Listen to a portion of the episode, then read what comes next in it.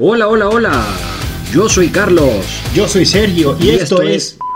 ¿Quién dice y esto es? Yo, mamagüevo. ¿Viste? Blooper. ¡Pip! Vale. 3, 2, 1. Hola, hola, hola, hola. Yo soy Carlos. Yo soy Sergio y esto es ¡Dos listos! Eh, eh, pues bien, eh, recapitulando. eh, bienvenidos a nuestro tercer episodio. Vamos a ver si queda bien esta vez. Yo soy Carlos. Yo soy Sergio. Y esto es Dos Listos. Punto. Bienvenidos. Ya está. Sergio, porque de verdad que, que es que si lo hubiésemos preparado queda peor. Tal cual. Mira, Carlitos, eh, Perdona. Tengo que dar una mala noticia. cuéntame más. Eh, el episodio pasado los invito a que lo oigan. Y yo contaba sobre que tenía un nuevo inquilino en casa. ¿Tú qué? Tuque, mi amigo Tuque. Eh, Tuque creo que se fue. ¿Tú que ya consiguió novia? No lo sé. A lo mejor mm, eh, se fue de ocupa a, otro, a otra vivienda porque yo le iba a empezar a cobrar alquiler. Oye, por cierto, los tuqueques tienen bolitas. No lo sé. Porque si era niña, El- ¿cómo le llamabas? Tú no, Tuque, lo que cambia, no sé, le pondría Tuque Isabel, Tuque, Tuque Lucrecia, Y no le podías poner tuca. Tuca la Tuque, que no, no, no pega. Bueno, pero es, es de niña. Tuquecita, A ver, si era niño tenías que llamarlo tuco. Tuco, Si era niña, tuca. Tuco. Y el mensaje inclusivo, tuque todes. Tuco es el... El tocón. No, Tuco, aquí se me va a salir lo friki. Tuco es uno de los protagonistas de la película El bueno, el malo y el feo. De hecho, es el, es el feo.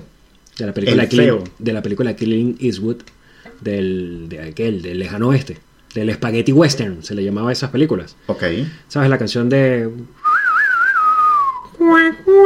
Sí, el típico reto. Bueno, duelo, perdón. donde, donde sale esa canción? Es en esa, el bueno, el malo y el feo. ¿En serio? Sí, sí, Yo sí. esa película nunca la he visto. Eso es un clásico que hay que ver. Eh, el bueno es Clint Eastwood. El malo, se me olvidó el nombre de ese tipo, pero siempre hace películas, hizo muchísimas películas de vaquero y de hecho la, la cara del tipo es mala. Y Tuco era el nombre del, del feo, que era como un, un ladrón de poca monta que, que, bueno, le pasa cada vaina y, y- y, bueno, no voy a hacer spoiler, pero pues tienen que verla, coño. Eso es un clásico que no se pueden ir de este planeta sin verla. Bueno, entonces estoy incluido yo ahí en ese combo porque yo no la he visto. Por favor, tienes que Eso es así como alguien a estas alturas, pleno año 2021, y que te diga que no ha visto, no sé, Titanic, Jurassic Park. Mira, eh, hablándote de otra cosita, Carlos, eh, quiero tornarme este inicio del programa un poco más serio y poder conversar un poco sobre la situación actual que está ocurriendo en Afganistán. Afganistán, como algunos ya podrán haber escuchado o leído en algún portal, está atravesando ahorita una situación de guerra civil interna debido a que por la salida de los ejércitos de los Estados Unidos y de la OTAN, los talibanes están empezando a tomar control otra vez porque ellos estaban montados en el gobierno y bueno, eso ha traído Que alzamientos guerrilleros internos, la gente está en descontento, nuevas normativas otra vez de, de que las mujeres tienen que tener más prohibiciones, la, La ley talibán. ley talibán. Pero Entonces, de hecho, tengo entendido que ya capturaron Kabul, ¿no? sí, Que es la capital de, de Afganistán. sí. Y eh, el presidente actual, bueno, ya se fue, ¿Y Ya quedó? el- vicepresidente ahora? quedó el vicepresidente. Entonces el vicepresidente está haciendo un llamado, claro, por la constitución de Afganistán, para que entren un poco en, en contexto, establece que cuando hay un fallo de poder, ¿Vale? bien sea porque el presidente Se va de viaje. se va, no, se va, no Ah, que se va de viaje, bien, se va o tiene algún tipo de falla médica o un- su deceso, Vale. eh, asume automáticamente posesión el vicepresidente. En este caso, como el presidente se tuvo que ir, toma posesión el vicepresidente y él está haciendo un llamado a, bueno, a diferentes tipos de grupos, no sé si llamarlos guerrilleros. De eh, defensa. De defensa, exactamente.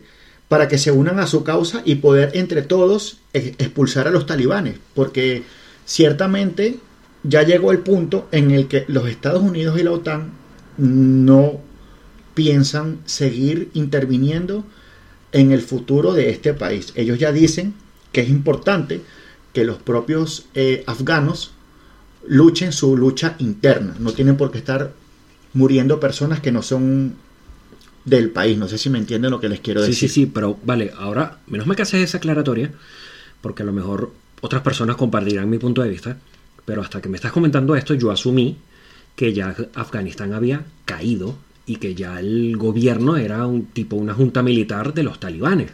Pero me estás comentando que aún el poder ejecutivo, por lo que te entiendo, se mantiene en la figura del vicepresidente, que ahora es el presidente en funciones, y eh, a todas estas los talibanes están compartiendo control de la capital que con el gobierno o todavía técnicamente no hay un alto al fuego entre ellos. Mira, yo estuve buscando información al respecto. Todavía no he podido encontrar una fuente fidedigna que diga cuál es la situación actual, real, de lo que sería la cúpula gubernamental de Afganistán. Sí, ciertamente los talibanes ya tomaron la ciudad, pero claro, la ciudad está tomada ah, por la fuerza. O sea, como que un derrocamiento del gobierno todavía no ha existido. Aún no, no, no- aún no ha renunciado ni han depuesto las armas los pro gobierno. por decirlo así. Exactamente, exactamente. Ahorita están en, en ese, en esa disputa. O sea, en un momento debe ser súper tenso. Claro, lo que pasa es que uno tiene la mala costumbre de hacerse el juicio en función a la óptica de quien te lo cuenta. Y no es lo mismo que veas eh, a una periodista como esta tipa que se ha hecho famosa de CNN, a que lo veas tal vez en un noticiero oficial afgano. Tal vez sean versiones distintas de lo mismo, ¿no? Y te hace un juicio, puede ser hasta errado. Bueno, es que precisamente por esto yo quiero hacer una invitación a todas aquellas personas que nos escuchan. Por favor, es importante desarrollar el sentimiento de la empatía. El sentimiento de la empatía para que podamos observar y entender bien lo que está ocurriendo. Y aparte de esto, por favor, les hago una invitación también a que se documenten, a que lean, a que se informen, vean videos en YouTube, que hay bastantes interesantes, noticias sobre lo que está ocurriendo en Afganistán en este momento y que ustedes mismos puedan desarrollar un criterio y una opinión propia, pero bien documentada. Por favor, no se dejen llevar por lo que a lo mejor mi amigo me dijo o lo que una periodista o un periodista en específico pueda decir. La información es mucho más amplia y hay muchos puntos de vista diferentes sobre lo Confusos. y confusos sobre lo mismo, claro. Entonces es importante desarrollar un, un objetivo, un, un criterio bien elaborado, por favor. Y ojo, lo mismo, lo mismo además con Afganistán, lo mismo sucede con estos últimos levantamientos que hubo en Cuba, por ejemplo. O la situación que tuvo Colombia, creo que iniciando el año, ¿no? Unas protestas que también tuvo. sí, Incluso una youtuber la metieron presa porque, una influencer, porque la tipa dijo que, que no iba a romper los negocios de, de los colombianos, sino el, eh, la propiedad pública.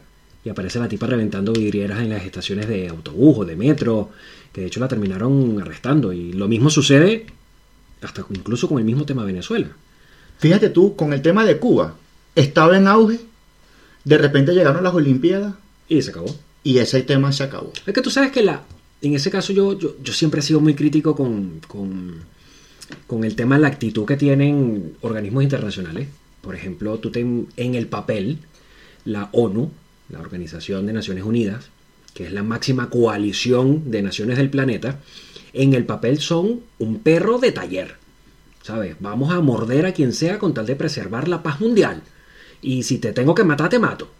Pero en la realidad son un poodle que te acompaña en una bolsita al supermercado. Porque en la realidad hacen un llamado a que los ciudadanos encuentren una salida pacífica. Es que tienen que sentarse a conversar porque es que las cosas no son no así. seas así, compartan sus diferencias. No, Miren niños, por favor, vayan al recreo. O sea, lamentablemente las cosas no funcionan así. Sonará extremo, muchas personas no podrán estar de acuerdo con esto, pero yo creo que en algunos momentos la coalición de naciones más grandes del planeta, y se supone que Porque se supone quiere el bien común, y el bien común es que haya paz, para que haya prosperidad, pues lamentablemente llegado algún momento tienes que dar un golpe en la mesa para poner las cosas bajo control nuevamente. Carlos, tan sencillo como esto.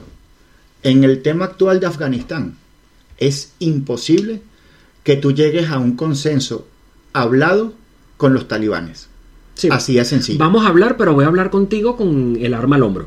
Ellos no van a entender, o sea, no van a acatar, En un momento a lo mejor te dirán, mira, sí, este, sí acato, pero entonces cuando te des la vuelta es que te mato. Ajá, pero sin desviarnos, que ahora ya estoy dudando. ¿De qué es lo que íbamos a hablar en verdad hoy?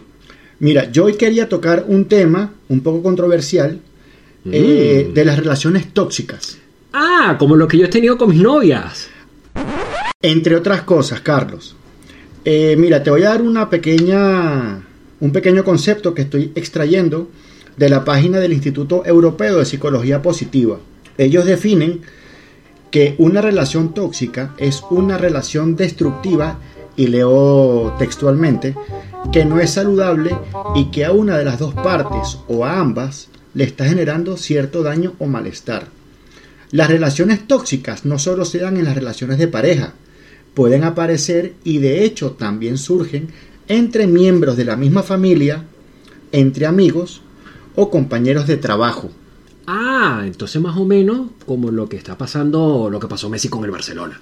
Messi y el Barcelona y quién más? Y Sergio Ramos, ¿no? Bueno, sí, es que eso- esos tíos tienen como 13, 15 años queriendo quebrarse la cadera el uno al otro.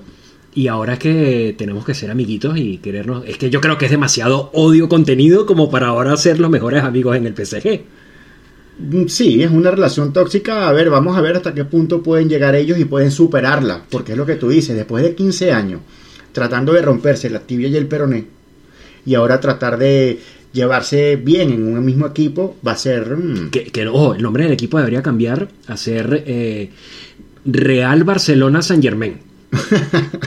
Porque entre el portero, que era del Madrid, eh, los, los que están atrás, que es Varane y, y Ramos, que vienen del Madrid, adelante Neymar, que era del Barça, ahora Messi, que es del Barça, Pochettino, que es argentino, pro Messi, que viene de la liga inglesa. Eso, eso es una ensalada, pero tóxica, tóxica, Eso es- tóxica. Eso es un arroz con mango laboral. O sea, eso es un insecticida. O sea, eso es para pa, pa matarte. Muy bien. Mira, pero entonces, a ver, a lo que yo venía. Eh, relaciones tóxicas. Yo estoy seguro que todos nuestros oyentes, en algún momento de su vida laboral, han tenido que vivir y experimentar un compañero tóxico, bien sea del mismo cargo, podemos hablar de también jefes tóxicos, Yo tengo 24 años experimentándolo con una amistad, no voy a decir quién. eh, pero que lo estás viendo ahorita, ¿verdad? Eh, trato de no verlo, pero es que es tan tóxico que tengo que verlo. Mm, Sí. Las relaciones tóxicas laborables. Yo quisiera que por favor, si ustedes tienen algún tipo de anécdota que nos quieran hacer llegar para, bueno, para tener un poquito de interacción con ustedes, nos los hagan llegar al correo sin motivo podcast ¡Ey, arroba... ey, ey, ey! Que esto es dos listos, coño. Bueno, pero tú todavía no has cambiado el correo, ¿verdad? No, me ha dado pereza. te ha dado pereza. Bueno, entonces continuamos con el mismo por ahora. Este, háganos llegar su Qué experiencia. Qué tóxico eres. Bueno, alguien tiene que hacerlo, ¿no? A sin motivo podcast arroba gmail.com Gmail.com Gmail. Y así llegamos al final de otro episodio. Yo soy Carlos. Yo soy Sergio.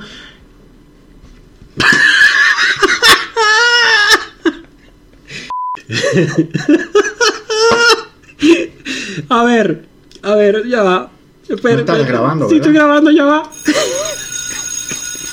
¿Qué pasa? Que esta es la toma como 300 del- A ver, así llegamos al final de un nuevo episodio. Yo soy Carlos. Estoy grabando, pero pero Ya. lo, lo corto, tranquilo. No, dale. ¿Ya? Sí.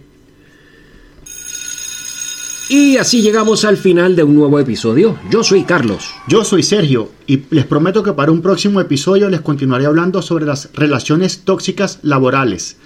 Cuídense mucho. Chao. Esto fue Dos Listos. Adiós.